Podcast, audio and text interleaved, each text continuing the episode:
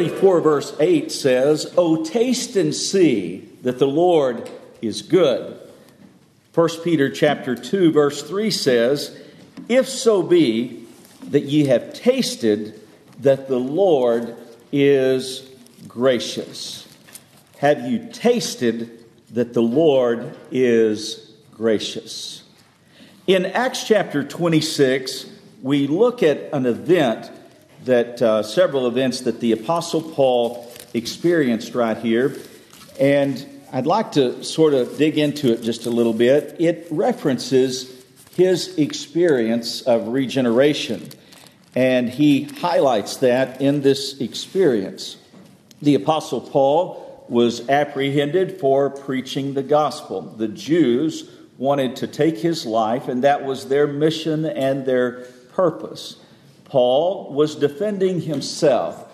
If we understand more about the experiences of the Apostle Paul, the main author of the uh, letters in the New Testament, we'll appreciate them just a little bit more. So let's go through Acts chapter 26, and there's some points that I'd like to especially make and, and maybe come to some conclusions that I think will help us in understanding the way that God uh, give spiritual life to his people. Acts chapter 26. Then Agrippa said to Paul, Thou art permitted to speak for thyself. Then Paul stretched forth his hand and answered for himself. I can just in my mind picture Paul just stepping back, probably it says raising his hands and then beginning to share the gospel. Now, the gospel is good news. That's uh, it's good news to children of God. It's good news to sinners. The gospel is God's promises to his people.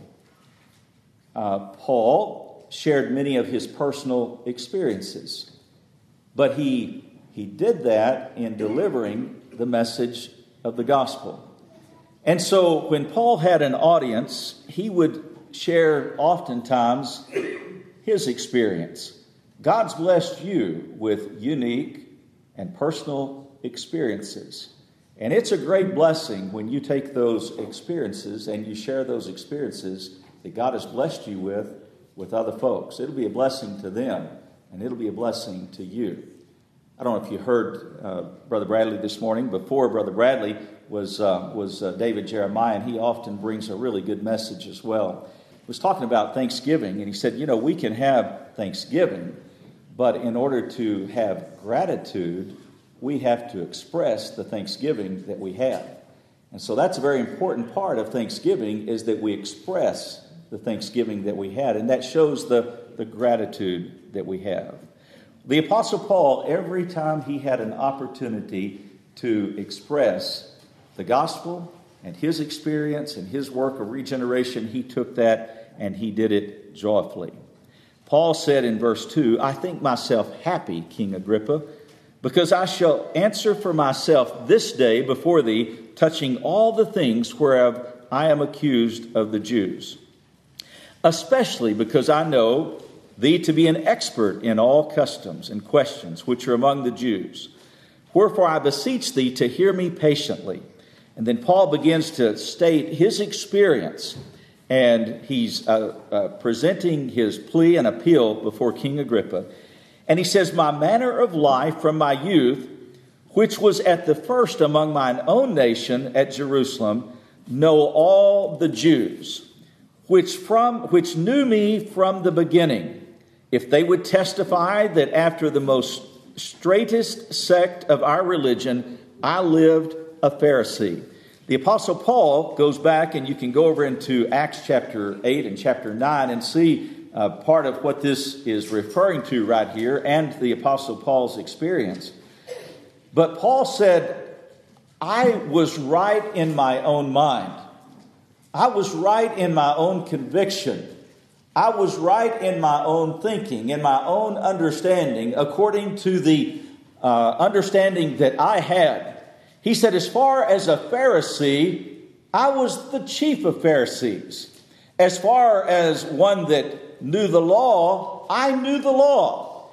And he said, he goes on down to say that he himself, and he thought he was doing it, he thought it was the right thing to do, that he would actually apprehend and he gave blessings to persecute Christians for the very message that he now feels a great desire and a great responsibility to proclaim. It's amazing how that when God deals with us, he oftentimes changes our thinking and he changes our course. And that's exactly what happened to the Apostle Paul right here. He thought he had it figured out, he thought he had it all just right until the Lord dealt with him. And when the Lord dealt with him, he saw the areas that he was missing the mark. And he saw that if he had any hope, any assurance, any deliverance, it was only by the grace of Almighty God.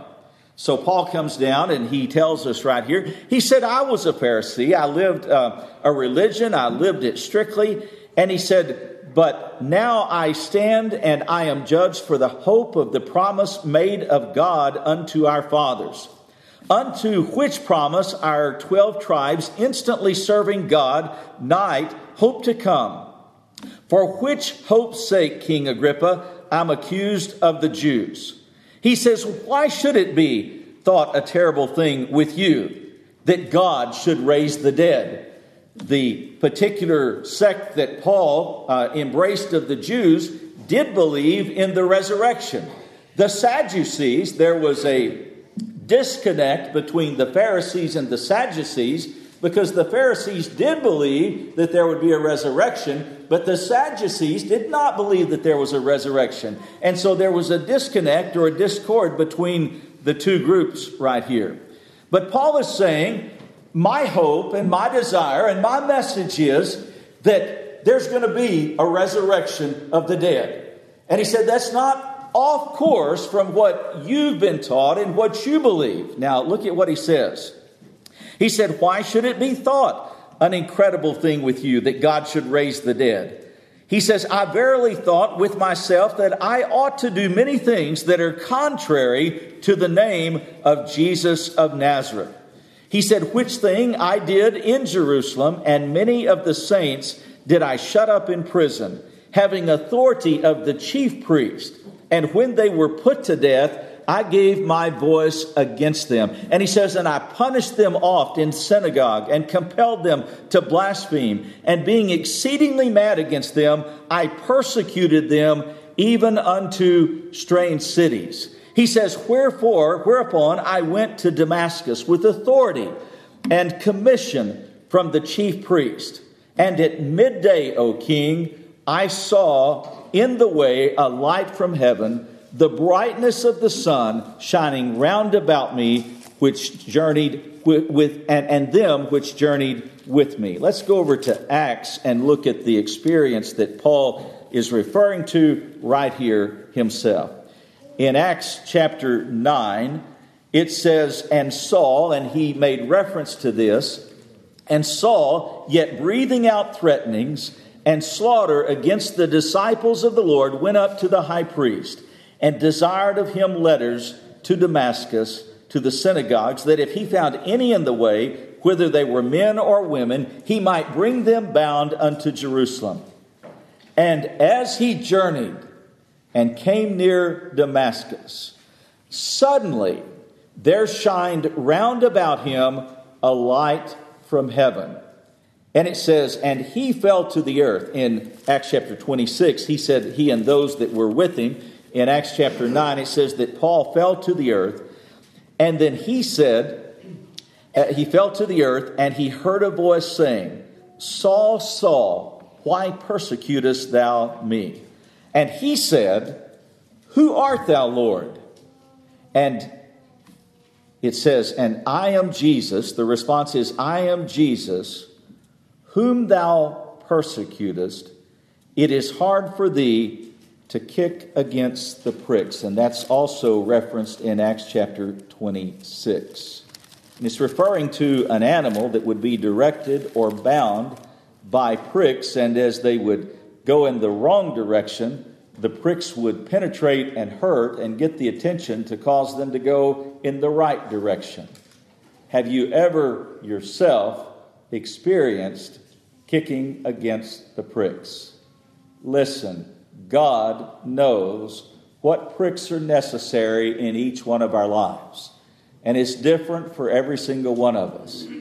And it's not a pleasant journey. In fact, the verse that Elder Bradley mentioned to the young man, he said, The way of the transgressor is hard. And if we go against the Lord, and you are one of the Lord's, the Lord knows how to get our attention. And that's what he was saying to Paul right here. He says, Paul, I'm calling you to serve me. And if you don't serve me, or if you deviate from it, it's a hard and difficult course. And that's what he's telling Paul right here. Now, for those of us that have chosen at different times in our life to go the wrong way, I personally can attest that what Paul's saying right here is real and it's true. So, this is what he says to Paul, and he says it twice in Acts chapter, again in Acts chapter 26. Paul said, I thought I was doing the right thing. But he said, then something happened. Something changed. He says, And when we were, verse 14, all fallen to the earth, I heard a voice saying, Saul, Saul, why persecutest thou me? It's hard for thee to kick against the pricks. Again, he says it right here. And then he says in verse 15, referring to chapter 9, he said, Who art thou, Lord? And he says, I am Jesus, whom thou persecutest. Well, how is it that this change came about in Paul's life? We're taught and we're instructed and we're encouraged in God's Word to preach the gospel. And Paul later, you'll see, became a wonderful preacher of the gospel. But the very best preacher of all time was Jesus Christ himself. And yet, when Jesus Christ would deliver messages, there were some whose hearts were tender toward the message. And there were others whose hearts were angered at the very same message. And there were some that said, well, we'll hear about this another time. What is the difference? We're taught to go and preach the gospel, but we probably, Brother Steve and I, shouldn't be surprised when we attempt to preach the gospel in our feeble way and everybody is not just turned and changed immediately. We shouldn't be surprised when even Paul himself delivered the gospel, and yet the end result was that he didn't always see an immediate response and immediate change. That did not discourage Paul, that did not hinder Paul in his efforts in preaching the gospel. Nor did it discourage Paul that when Jesus Christ himself preached the gospel, that it didn't always change all the lives of the hearers. Why does it not? Why doesn't it bring about change like that? Why doesn't it bring about? There, there, are messages that have made a tremendous impact in my life, and before I'm gone, hopefully, before the Lord calls me home, I'll preach on those that meant so much to me. I've already started down that road, but I, I hope to preach those messages that changed my heart. But, but it would be great from our perspective if every time we preach the gospel that we see tremendous change in the lives of God's people. but especially from the direction of going down the wrong course or the wrong way and changing to the right way.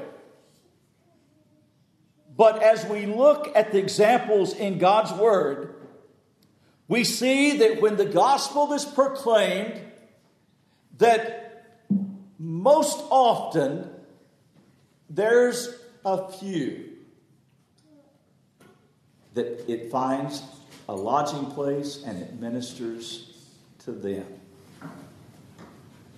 And there's others that are just not really interested in it. And then there's others that actually abhor the very message that the first group rejoices in.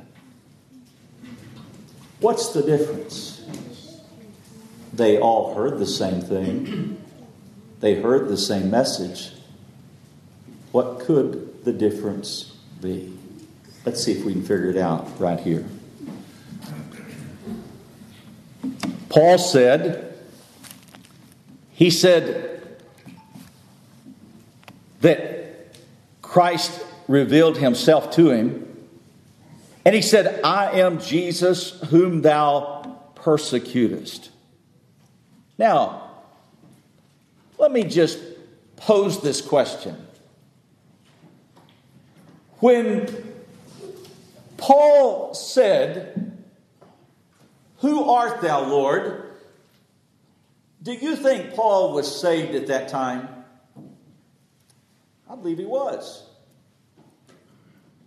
The work had already begun in his life that caused him to even have the desire to know who it was that was dealing with him. Now, when the Lord revealed himself to him and who he was, that's a great blessing and benefit for Paul at that time and for the rest of his life. But he was a child of God even before he experienced this right here. Now let's look at let's see if we can figure this out. I, I hope it I hope it's I'm, i hope not to complicate it and make it more difficult. I hope I hope the Lord will bless us to to understand it.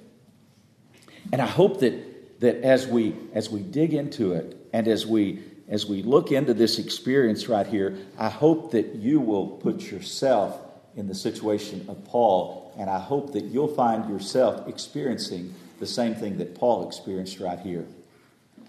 Okay, this is what he says. He said, I am Jesus whom thou persecutest. And in my Bible, it's in the red, and I'm sure yours as well. He said, But rise and stand upon thy feet. For I have appeared unto thee for this purpose, to make thee a minister and a witness both of these things which thou hast seen, and of those things which in which I will appear unto thee. He says in Acts chapter 9, when he experienced this, he said, The Lord revealed to him that he was showing him what great things that he was going to suffer for the name and the sake of our Lord Jesus Christ. And here he says, I have appeared unto thee for this purpose, to make thee a minister and a witness.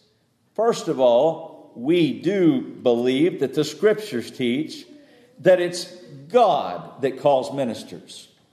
The church recognizes the work of the Holy Spirit in God calling ministers, but it's not the church that calls and makes ministers of the gospel. It's not a school somewhere that makes ministers of the gospel. It's not a particular education that makes ministers of the gospel. But it is from what the scriptures teach, it is a calling that is given by God. There are many, in fact, most, that experience in this call because they recognize their own inabilities, their own doubts, their own fears. There are many, as what's been referred to in the South, of folks that run from that calling, that would choose to do almost anything else other than follow that calling. But yet, if God is in the business of calling individuals, God knows how to get the attention of that individual. I've shared this with you, and I'll mention it right now. There was a gentleman, Elder Compton told this story, uh, and, and, and, and he knew the gentleman firsthand. He said, I heard the, the story firsthand. He said there was a gentleman in North Carolina, and it was apparent in his conversations, it was apparent in his efforts in speaking, it was apparent that God was in the matter and God was dealing with the individual. But he would not be submissive to the call of the church in being ordained or in uh, pastoring the church. And he was having lunch with his wife. They lived out in the country, and as they were eating, his wife told him, He says, When are you going to be obedient to the call of the church and the call of the Lord to be ordained in the ministry? And the gentleman said, I wouldn't do it even if lightning struck. Now, I tell you, you don't want to tempt the Lord in any area. It's not a good idea. Elder Compton said the gentleman got up from the dinner table, walked outside to hoe the garden, and while he was hoeing the garden, a bolt of lightning struck the hoe and tossed it several hundred feet away from him. And he got his attention, and he went back in and he told his wife, I'm ready to be ordained. For the Lord knows how to get our attention, but it's God that calls. It's God that calls. But here's what he said He said, I'm calling you to be a minister and I'm calling you to be a witness. And he says, In fact, I'm going to tell you what your ministry is. He says, delivering thee from the people, he says, delivering thee from the, the people and from the Gentiles unto whom I now send thee. He says, here's the purpose of your ministry, Paul. He said, it's to open the eyes and to turn them from darkness to light and from the power of Satan unto God that they may receive the forgiveness of sins and the inheritance among them which are sanctified by faith that is in me. He says it's to open their blind eyes, it's to open and unloose their deaf ears. It's to give them light on what God has done in their life. It doesn't say right here that the purpose that, that God is calling the Apostle Paul for is to give spiritual life, but it is to enlighten folks by the promises of God, by his experiences, but it is to enlighten folks that have life and life. Now let's look at what he says right here. He says, Whereupon, O King Agrippa, uh, Agrippa, I was, uh, that's a southern term. He says, O King Agrippa, he says, I was not disobedient unto the heavenly vision, but showed first unto them of Damascus and at Jerusalem and throughout all the coast of Judea and to the Gentiles that they should repent and turn to God and do works that are meet for repentance. For these causes the Jews caught me in the temple and went about to kill me. He says, having there obtained help from God, I continue this day witnessing both to the small and the great, saying none other things than those which the prophet and Moses should say, that, which did say should come. Paul is saying that the only reason that I've been spared, the only reason that I've been protected is that God has spared me. Did you know that looking back upon your life, it may be that the only reason that you're here and the only reason you've been spared is that God has spared you. It may be that the only reason that you're here is that God has put his hedge of protection about you. How many of us would have destroyed ourselves with the poor choices that we've made, with the wrong directions that we've gone, and yet God, through his mercy, intervened and spared our lives to this day? Paul says, King Agrippa, I know I'm here, and I know I'm here because God has spared me to this day and to this time. He says, Don't you know that Paul had to have a whole lot of confidence knowing that God had spared him to that point and that God was with him? He says that Christ should suffer and that, that, that he should be the first and that he should rise from the dead and that he should show the light of unto the people and to the Gentiles. And as he thus spake for himself, Festus said with a loud voice, Paul, thou art beside thyself, much learning doth make thee mad. Festus said, Paul, you, you, you, have just gone off your rocker. You, you, you, you are losing your marbles here. He said, you, you've just, you've learned so much that you, you don't have uh, good sense with you. And he said unto him, he says, Festus, he says, I'm not mad. He says, he says, I'm not mad, most noble Festus, but I speak forth the words of truth and soberness. And then he says something right here, and I think this is worthy, the next few verses right here are worthy of our consideration.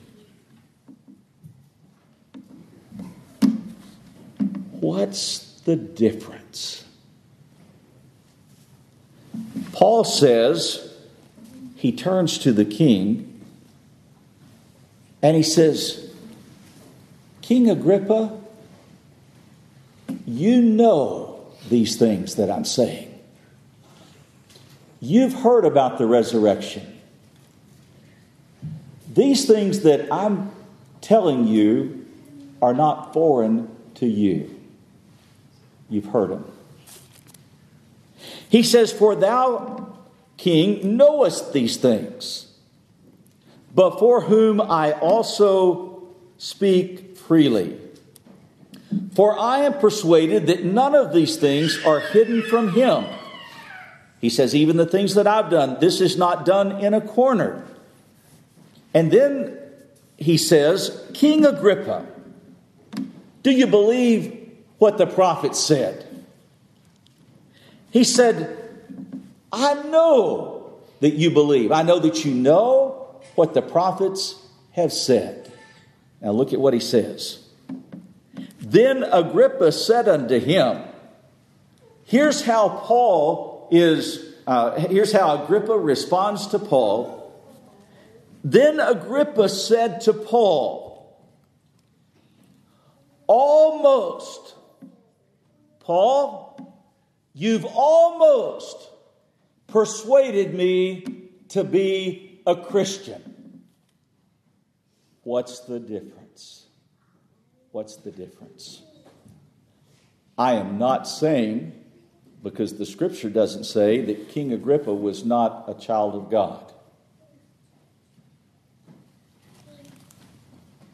God knows, and I'm happy to leave it there. But there is something that the children of God experience right here that's different than the audible sound of even the gospel of Jesus Christ.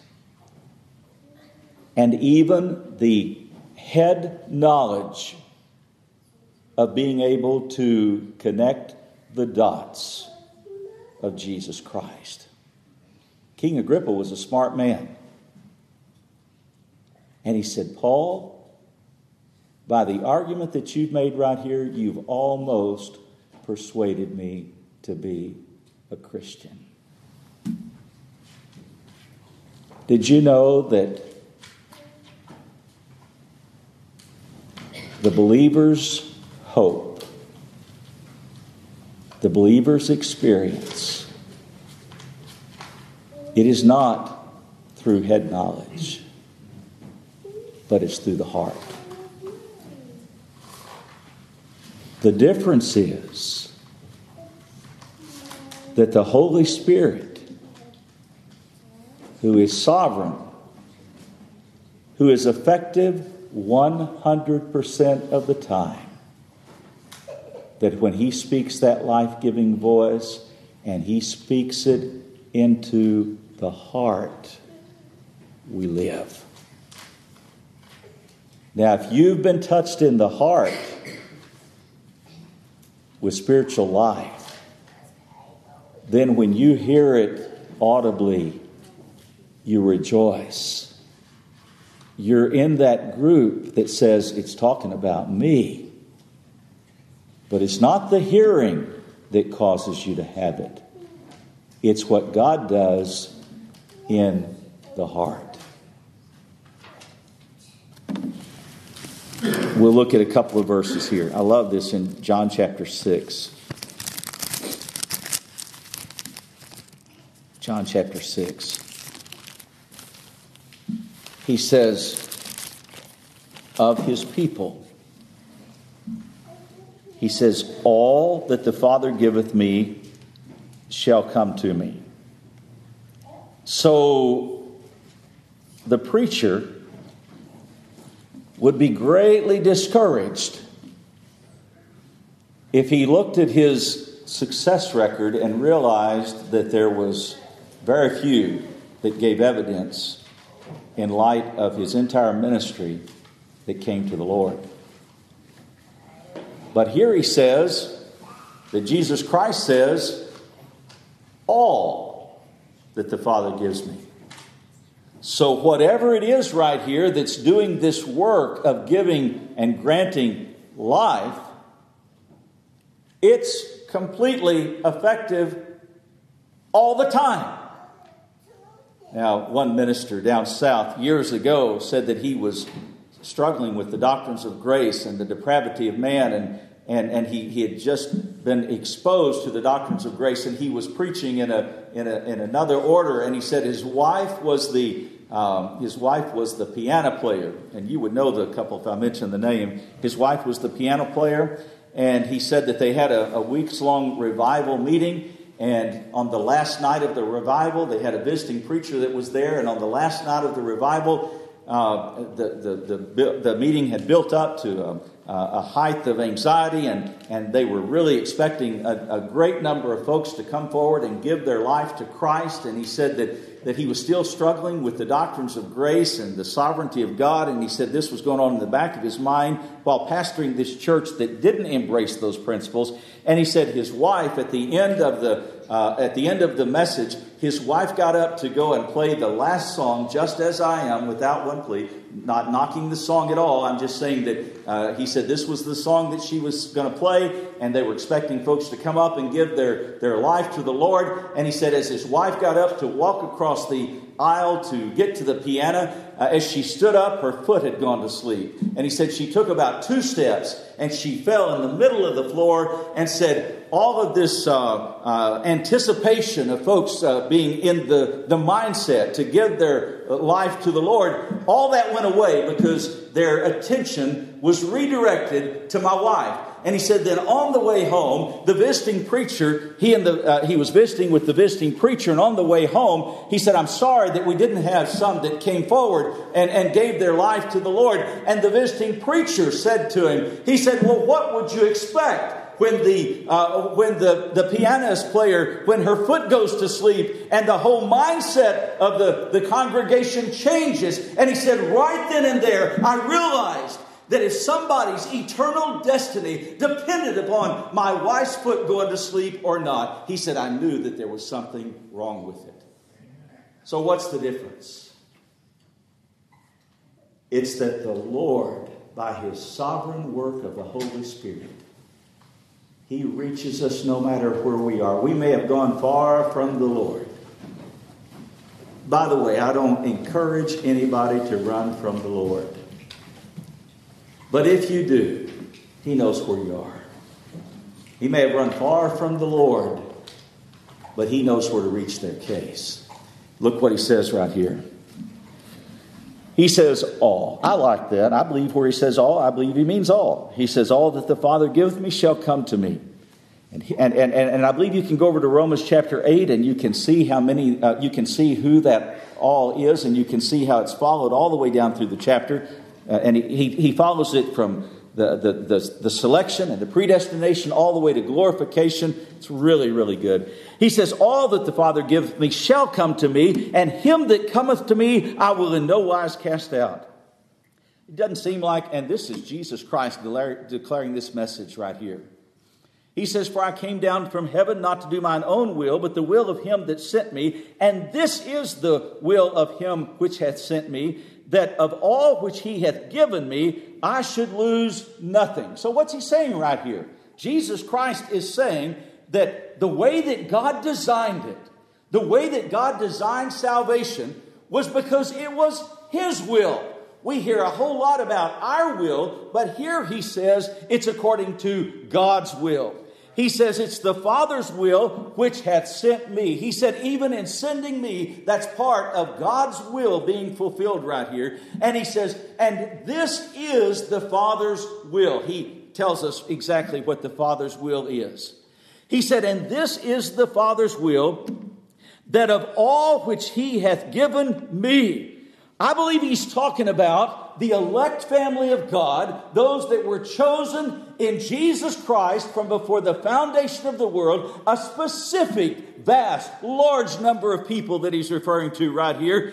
He says, All that the Father giveth me, he said, This is the Father's will, that of all which he hath given me, he says, that I should lose nothing. Now, let me ask you if that's what God's will is, if that's what God's plan is, if that's what God's purpose is, don't you think that it was fulfilled in Jesus Christ? If Jesus Christ gave his life upon the cross of Calvary, and if there is one person that misses heaven that Jesus Christ represented right here, the Father's will was not fulfilled and not satisfied. Every single one that Christ died for will live with him in glory. All right, he says, and I should lose nothing. And he says, and oh, by the way, I'm going to raise him up again at the last day. That's good news for you and I. I'll raise him up the last day. And then verse 44, he says, he says, no man can come to me. He says, no man can come to the Father. He says, we don't have the ability to come to the Father except the Father which hath sent me draw him. And he says, I'll raise him up at the last day. He says, No man can even come to me except the Father draw him unto him. In, uh, in Hebrews, uh, in Hebrews, it, it talks about uh, again. Hebrews chapter chapter 8. He says, Not according, verse 9, not according to the covenant I made with their fathers in the day which I took them by the hand to lead them out of the land of Egypt, because they continued not in my covenant, and I regarded them not, saith the Lord. For this is the covenant that I will make with the house of Israel after those days, saith the Lord. I will put my laws in their mind, and I will write them in their hearts, and I will be to them a God, and they shall be to me a people. That is the work. That is not the external work of the preacher, and it's not the external work of hearing the gospel. That's the work that goes on in the heart of the child of God. And it's sovereign when God chooses to grant this work. And when God grants it, it says He puts it in our hearts and in our minds. In fact, He says right here in verse 11, now I have to tell you, this really, this verse really ministered to me. Because I came up and the only influence I had was that that that it was important that we tell people about the Lord and that the main purpose of that was to populate heaven. And this verse right here tells us that is not what we're to do.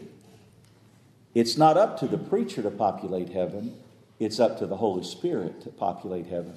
Look what he says right here. He says, and they shall not.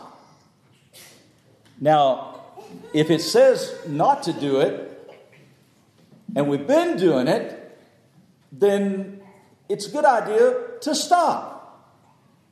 And he says right here, and they shall not teach every man his neighbor and every man his brother. They shall not go around and teach every man his neighbor, every man his brother, saying, Know the Lord. Why not? He clearly tells us right here. He says, They shall not teach every man his neighbor, every man his brother, saying, Know the Lord. He says, Good news. They're going to all know me. From the least to the greatest. No matter where they are, no matter what part of the earth they're in, no matter what age they've been born in, no matter how poor, no matter how rich, no matter uh, about their illnesses, no matter how they've wandered from the Lord or how close they've been, he says they're all going to know me from the least to the greatest. You say, how are they going to know him? If, if it's not through us telling them about the Lord, how are they going to know him? He says, for he says, And they shall not teach every man his neighbor, every man his brother, saying, Know the Lord, for they shall all know me from the least to the greatest. He says, For I will be merciful to their unrighteousness, and their sins and their iniquities will I remember no more. He said, They're going to know me because he says, I am going to write my laws in their hearts and in their mind, and they'll be to me a people, and I will be to them a God. What's the difference? King Agrippa said, Paul, you've just almost persuaded me to be a Christian. What's the difference in you? The difference is, and it may have happened in the life of King Agrippa. God knows if he's in the elect family. For the thief on the cross, it happened just minutes before he gave his last breath. And God is sovereign when he plants his spirit within them. But here's the difference. You've not just been taught it, and you've not just learned it from reading the scriptures and hearing the message. But as Peter says right here in verse 3, that you have tasted that the Lord is gracious. You've tasted it.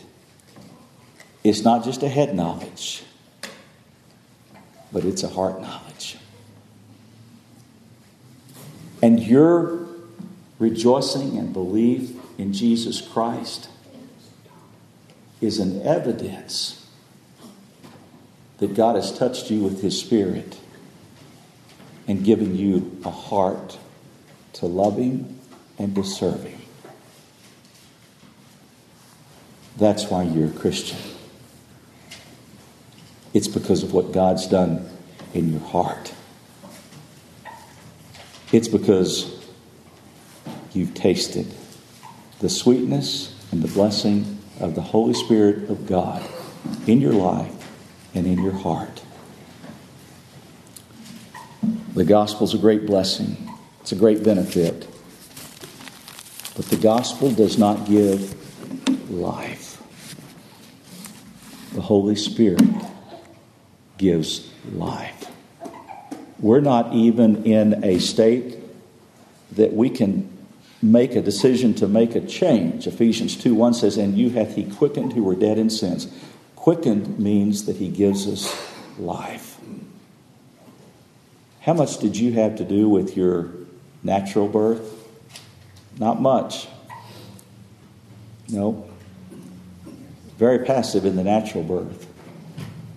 How much more so with your spiritual birth? God gives us spiritual life. When you're born naturally, you don't even at first know who your mom and dad are, but you begin to learn it. And that's the same way it is spiritually speaking. You may not even know the audible name of Jesus Christ. Helen Keller was uh, was blind and deaf and had difficulty communicating, and they devised a plan to be able to communicate with her. And, and when they did, uh, and they told her about Jesus, her response was, Oh, that's his name. She already knew about him in the heart. And then when the knowledge came, the head knowledge, it found a connection, a lodging place. But it's the Spirit that quickens and gives us life.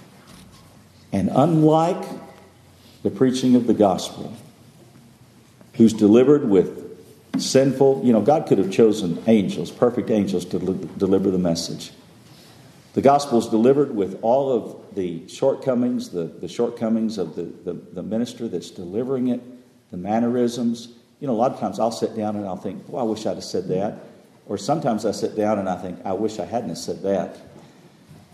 But with all the imperfections, you don't experience that with the Holy Ghost. When the Holy Ghost touches and gives life, the gospel is an evidence. Your response to the gospel of Jesus Christ is an evidence that God has visited you and worked in your heart and given you spiritual life. Spiritual life comes solely by the blessing of the Holy Spirit of Almighty God. The gospel brings life and immortality to light. It doesn't give life, but it brings it to light, what you have. What a blessing that that is.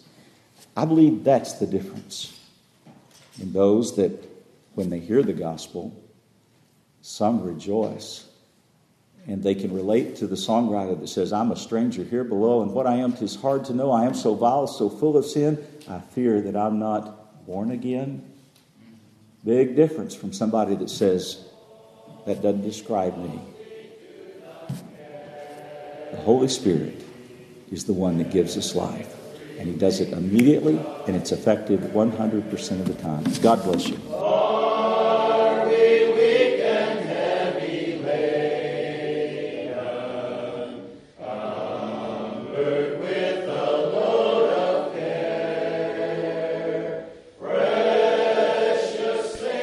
Glad you've been able to listen to this special podcast. We invite you to come and worship with us on a Sunday morning. Our services begin with hymn singing at 10:30 a.m.